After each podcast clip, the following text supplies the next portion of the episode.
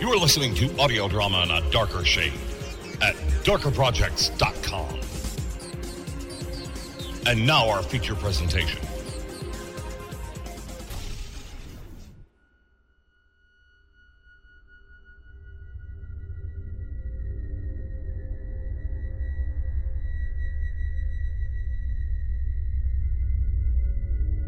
Darker Projects welcomes you to Quantum Retribution.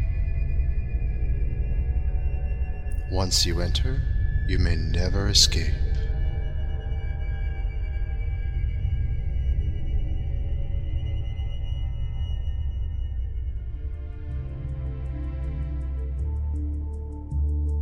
To a precious few, it was a paradise, a haven from the hectic pace of the real world.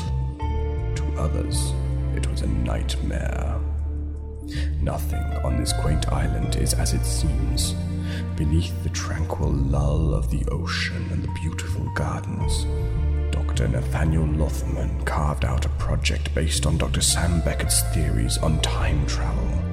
Hungry for the power to reform history to his own liking, Dr. Lothman integrated himself into the project and became Lothos. As his staff work to his ultimate goal, their lives are held in the balance.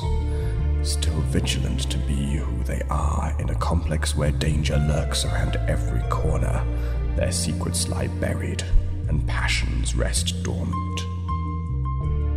But for how long?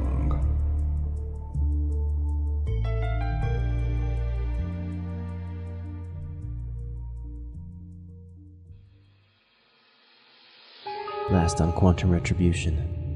Aren't the needs of the project more important than the needs of one person? The needs of the project will not come to pass if the needs of each person in this project are not met. I hate this feeling. I hate being a damned invalid. I will sedate you if I need to. Now, I'm only going to tell you this one last time. Calm down. Is there any possibility at all, however slim, that Zoe will ever regain the use of her lower body and legs? No, Lothos. Not by human means. Very well. See to it that you get the best of care. Calavicci's and Beckett's days have just begun now. I'm ready for round two. Boy, am I ready. Have you slipped a disc? Drank seawater? Eaten a rotten snail? You better calm down there, Pard. It'll be in so deep that you'll have to have a shovel to dig yourself out. Alan? Mr. Conroy, if you'd have let me finish. You know, Alan, a good, honest, easy to get along with boss is so hard to find. Those kind of guys are few and far between. Trevor, stop while you can. Trevor Conroy doesn't shirk his work. As if insinuating that I do?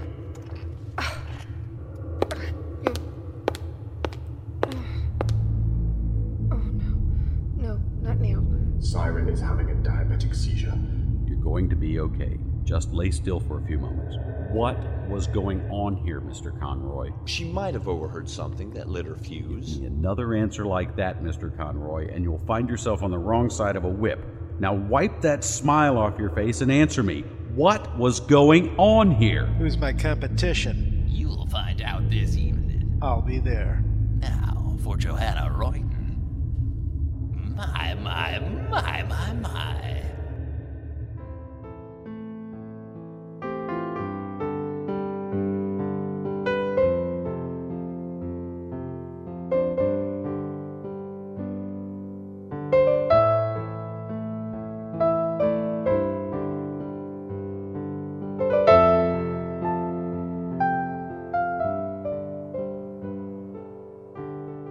No longer shackled or impeded by the frailties of mere humanity, but being rather, in his opinion, vastly superior in his present form of a quasi living hybrid supercomputer, Lothos was able to observe and execute countless operations with flawless speed and efficiency as he maintained an uninterrupted vigil over Tala as she slept. With effortless ease, Lothos zoomed in the focus of one of the two cameras affixed high on the walls of Tala's bedroom. Bringing her face into closer, sharper focus, he studied his youngest daughter's sleeping countenance. Ah, my precious daughter. You are as lovely as your mother. From somewhere in the vague and fragmented memories left over from his humanity, Lothos smiled when Tala sighed and then shifted a bit in her sleep. I know how you wondered through the years, Tala, about your family, who they were, you allowed you to belong. But before you learned of your heritage, your family, I deemed it best and more important that you first learn self-sufficiency and independence. You have made me proud, my child, even in your mistakes and failures. Tala, you have made your father proud. Soon, Tala, very soon we will talk, and you will learn that for which you yearned for these many years. You will know of your heritage. For now, my child, rest.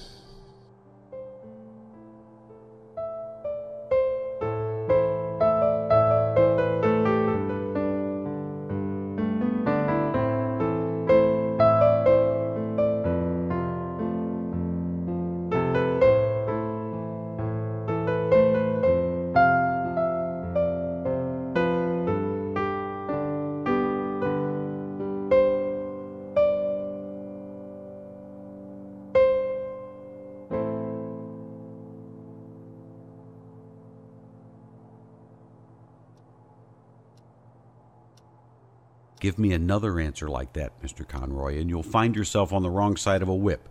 Now wipe that smile off your face and answer me. What was going on here? To the best of my knowledge, sir, I think she was listening, eavesdropping at the door when I was talking to Alan McAllister just before he left for the day.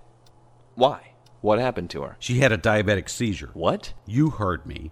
Lothos just confirmed that Siren took her medication this morning. She's never missed a dose of insulin since she was put on it. So that means that one of two things happened. Why are you looking at me?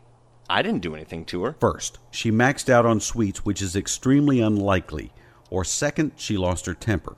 Siren's got a hair trigger temper to match her father's, and from the time she was diagnosed with diabetes, there have only been a couple of times when something or someone has tripped that temper, and both of those times she had a seizure. Now, Mr. Conroy, exactly what happened here? I'm not taking the rap for something that's half her fault, that's for damn sure. I bumped into her in the cafeteria at breakfast and caused her to drop her tray of food. She took my offer to help clean up the mess wrong, then basically tried to intimidate me with her position as the new supervisor of this sector.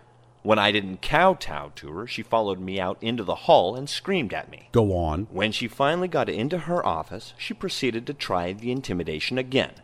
Not once did I raise my voice to her, Dr. Hugan. I gave her the respect that her position demands. If she got hot over something she heard while eavesdropping on a private conversation, that's her problem. I doubt that it was just a private conversation. Now, was it, Mr. Conroy? I know how Siren has a way of getting under some people's skin, but that doesn't mean that talking loudly to another person would constitute a private conversation. Would it, Lothos? Your intuition is uncanny, Dr. Hugan. Try again, Mr. Conroy, and this time tell me what you said. Exactly. From the moment that Siren came to the office until now. And I do hope that you answer correctly. I know that Dr. Hugan is one of the few human beings that Lothos trusts, but I am not going to be intimidated, not even by him. Trevor complied with the order. It was a short recitation, and when he finished, he noticed a trace of indecision in Dr. Hugan's eyes. The man's attitude hadn't changed, but there was a bit of difference there. Finally. And that, Dr. Hugan, is, to the best of my recollection, is every word that she and I said to each other since she got into her office. I'm not saying that she's totally at fault in this matter, but neither am I.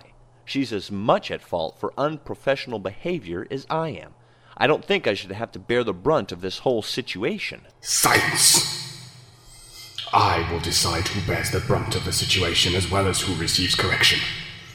Hugan, if Siren is able to stay to continue her work, then she may. You, Mr. Conroy, will finish your shift as well as forfeit your scheduled day off, reporting for work as usual at 7.30 tomorrow morning. Is that clear? Perfectly, Lothos. Though he didn't like how the man had been discussing his older daughter with his fellow office worker, Lothos drew up a memory from his own former life, keenly understanding the man's attitude towards his daughter. Hmm. I have been in your shoes, Mr. Conway, only it was with Siren's mother, Zoe. For the next two weeks, both of you are required to eat lunch and dinner together. You will be pleasant with one another, and if at any time I observe any disrespectfulness displayed by either of you, it will be an hour in correction for that one. Yes, Lothos. Lunch and dinner. Yes, Lothos. Trevor's tone was correct and calm as he responded, and so he steeled himself, deciding that Madame Supervisor would never see anything but that which Lothos had just ordered of both of them. It was from that decision that another was made. It was a decision that the young man knew he might not live to regret. But not even that thought deterred him as he moved around Peter Hugon and looked down into Siren's upturned and unmasked face. If my mom could hear me now, she'd say butter wouldn't melt in my mouth. I will escort you to lunch tomorrow, precisely at 12:30, ma'am. Oh, hell. The shit's about to hit the fan. Dr. Hugon dived through the open office door towards Siren, just barely preventing her head from hitting the floor. When he was certain she was breathing normally, Dr. Hugon stood up and marched into the outer office and straight into the face of Trevor Conroy, this time backing the younger man literally into a corner. What possessed you to think that you had to talk directly to her, Mr. Conroy? You were neither asked nor required to do so.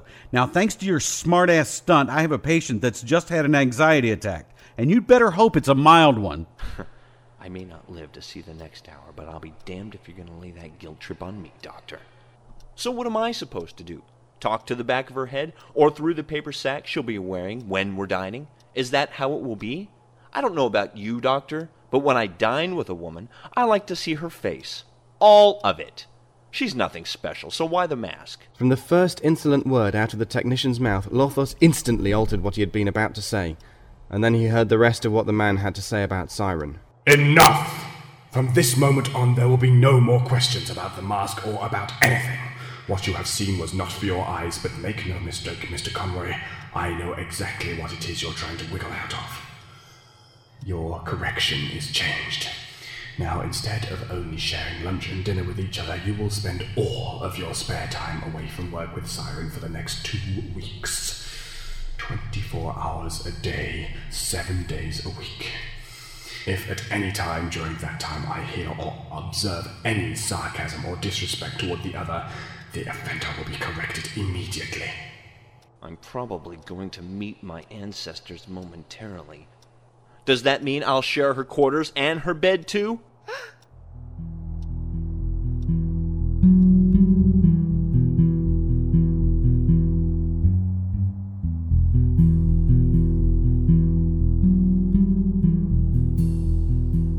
Having made sure that Siren was out of danger and able to continue her duties, Dr. Hugon returned to his office where he spent an hour dictating further meticulous notes concerning Zoe Malverson's post surgical care. He also dictated an order for the specialized wheelchair with oxygen bottle attachments that Zoe would need, should she survive. The balance of his shift was taken up with three surgeries scheduled for the afternoon a gallbladder removal and two required implantation procedures.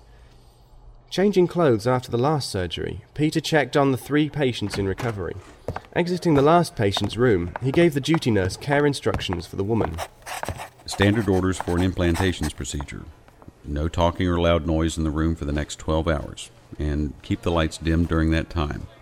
After that, quiet talking only in the room, and then only when necessary.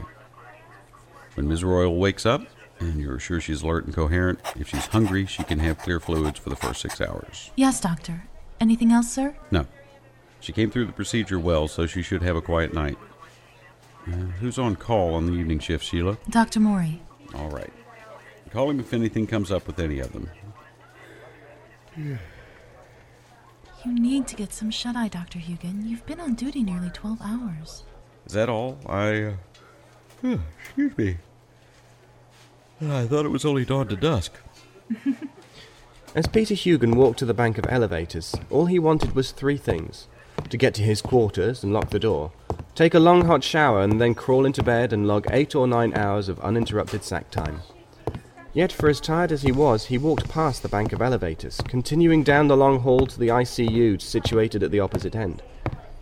For him, there was no such thing as leaving the level without checking one more time on his most critical patient at the moment, even though Zoe Malverson had been nothing less than a royal pain in the ass since their first encounter years before.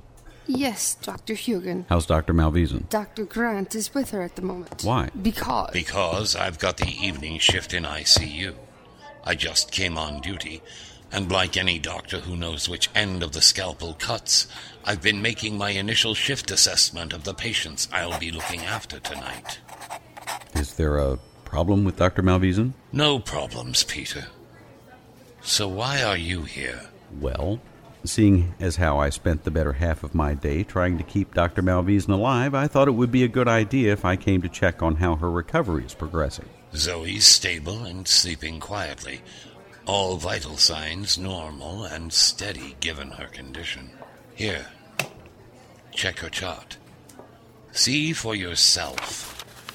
Satisfied, Dr. Hugan? Yes. Now that we've got that settled, if it's all right with you, Doctor, I'll continue my rounds. Hazel, give me Mr. Gatley's chart. Yes, Doctor. Thank you. Good evening, Dr. Hugan. Do you want to look at Dr. Malveson's charts again, Dr. Hugan? Hmm? Oh, uh, no, I'm just going to take a look at her before I take off. Turning, Peter Hugan entered ICU Unit 2, situated directly across from the nurse's station, moving to stand at the foot of the bed.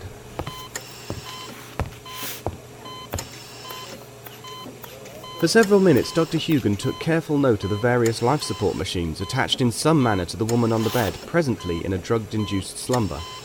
Each lead, each tube, every monitor engaged, the ventilator ceaselessly pumping oxygen into Zoe's severely injured lungs, all of it necessary to her survival. Moving to one side of the bed, Peter studied Zoe's sleeping face. Were he so inclined, Peter would have readily put money down that she would stay alive just despite the man who had shot her. Considering how her life had been so irreparably altered by that man's actions, there was no doubt in his mind that the death of Admiral Albert Calavicci was what Zoe Malverson wanted now more than anything in the world, possibly even more than the ability to walk again. Finally, Peter exited ICU Unit 2. Call me for condition worsens, Hazel. I will, Dr. Hugan. Good night.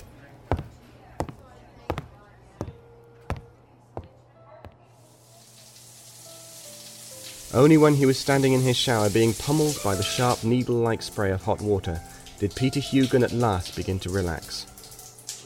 A short time later, he emerged from the shower, toweled off, and returned to his bedroom.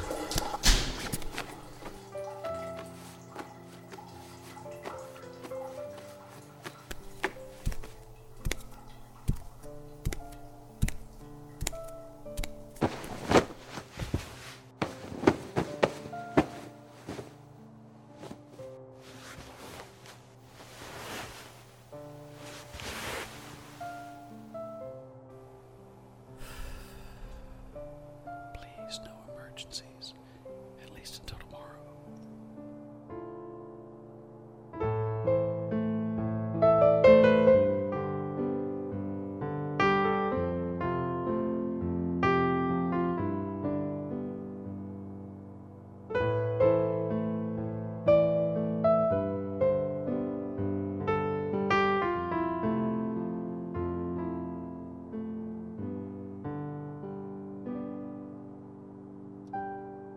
It was one thing to have to work all hours of the night in her interim job as a logistic aide while waiting to be called up for a leap, but for Joanna Royden it was absolutely another to have someone ringing her doorbell at 7:30 in the morning.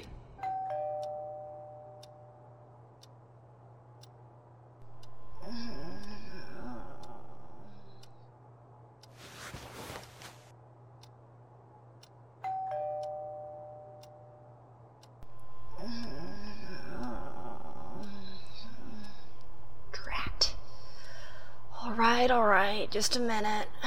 Climbing out of bed, she ran her hands through her long brown hair as her silky red nightgown slipped back down her legs. The soft material of her nightgown fluttered as she padded toward the door of her quarters. During the short trek, one of the gown's spaghetti straps slipped down her arm, causing the lace trimmed bodice to dip enticingly lower and exposing a bit more of her cleavage. Joanna, I hope I didn't catch you in the middle of something. Mm, You did. Dreams of you, Timms. What can I do for you? Invite me in and lock the door. Ooh, sweet Aphrodite. Meeting Joanna's dark eyes again, Thames saw that in spite of the sleepiness still in those dark orbs, Joanna knew pretty much what he was thinking. Forcing himself to focus again on the point of his early morning call, he watched the sleepiness fade from Joanna's eyes. Ahem. During her current leap, Dr. Malvison was shot in the back. What? She's had surgery and is in the ICU now, but it's highly unlikely she'll ever leap or observe again. When Joanna straightened up suddenly, the movement caused the bodice of her red silk nightgown to shift minutely, tantalizingly downward. Oh, jeez, oh, just another half inch. Where women were concerned, Thames was always the first to admit that he wasn't the strongest of men when it came to will. That point was proven as he battled what he wanted with what he had to do. What he had to do won. Ahem. Lothos has charged me with finding a new senior leaper and senior observer. You wouldn't be interested, would you? There was no way Joanna didn't notice the way that Thames looked her up and down. However, when he came straight out with the reason for his early morning visit, and she immediately came up from her lounging position against the door jamb, she felt her nightgown shift but didn't care. If it should happen to slip off right there in front of him, it wouldn't have mattered to her. He had her attention and nothing else mattered. Any leaper would be extremely interested in such a position, sir. Name the time, the place, the game, and I will be there. Thank you, sir, for thinking of me. Thames knew all the superior ranked junior leapers, having had to review each one's record from time to time, especially after completion of a leap for the purpose of rating his or her performance and level of success. Joanna Royden, he knew, was the only one of the currently superior ranked junior leapers who had achieved her rank of superior purely on her own merits. Understand this clearly, Joanna. This is not a temporary fill in assignment. This is for all the marbles. If you win this competition, you're going to step into Zoe Malvison's boots. And girl, you better realize, you better know right now, that those are some big boots to fill. I understand, sir. There's no punches gonna be pulled in this competition tonight. Are you up for it? Are you ready to do whatever it takes to succeed, to win? Like I said, Timms, just tell me when, where, and what time. I will be there. You can count on it. Okay, be in the lecture hall on level 10 at 7 o'clock tonight. If you're so much as a second late, it'll count against you. Tonight, everything counts. It's all or nothing time, sweet cheeks. No punches pulled? Not one. All or nothing? Just try to keep me awake, Timms. They stood there, observer and candidate, for several long moments before each at last took a step back, Joanna letting her eyes roam slightly over Thames's body.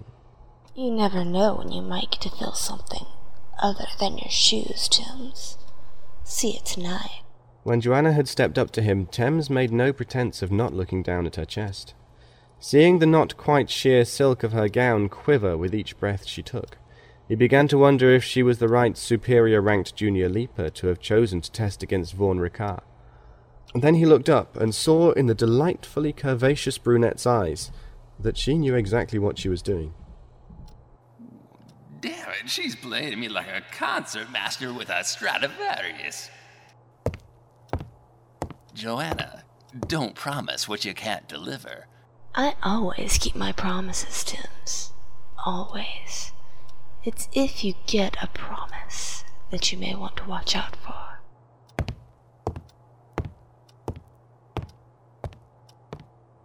At 6:40 p.m., Lothos observed Thames make his way to the lecture hall and enter, his steps echoing in the large room as he walked to the center and assumed a stance to wait. After a few moments, Joanna entered the lecture hall, more than a little pleased to find it empty except for Thames. Seeing Thames turn his head toward her, she let a small smile appear on her face as she moved toward the middle of the room. Coming about ten feet from him, she stopped and stood at attention. When the elevator doors opened on the tenth level, Vaughan stepped out and headed down the long main corridor to the lecture hall directly ahead of him.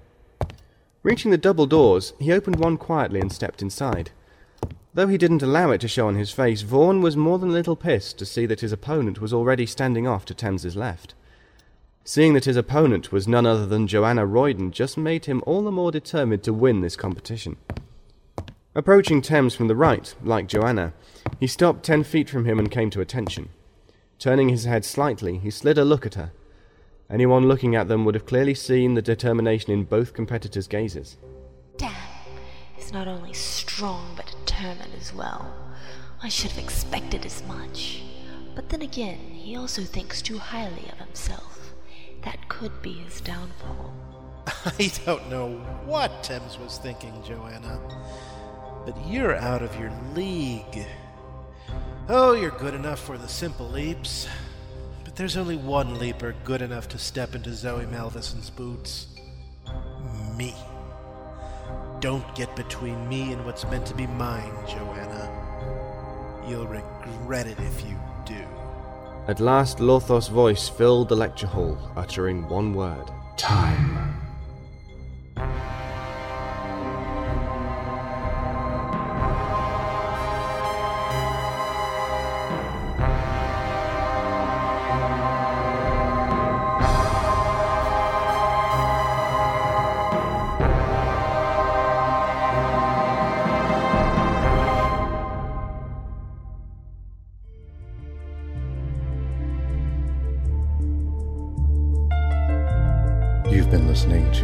Quantum Retribution, Episode 5 Challenges.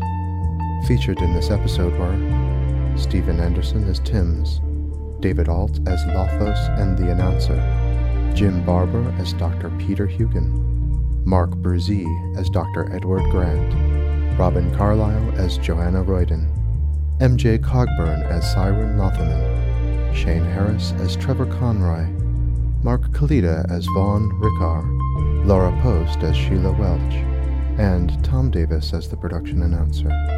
Written and produced by MJ Cogburn and C.E. Krawiec. Post production by MJ Cogburn. Executive producer for Darker Projects is Eric Busby. Theme music is available for download at sounddogs.com. Other music composed and performed by Richard Owens and Kevin MacLeod. This has been a Darker Projects production.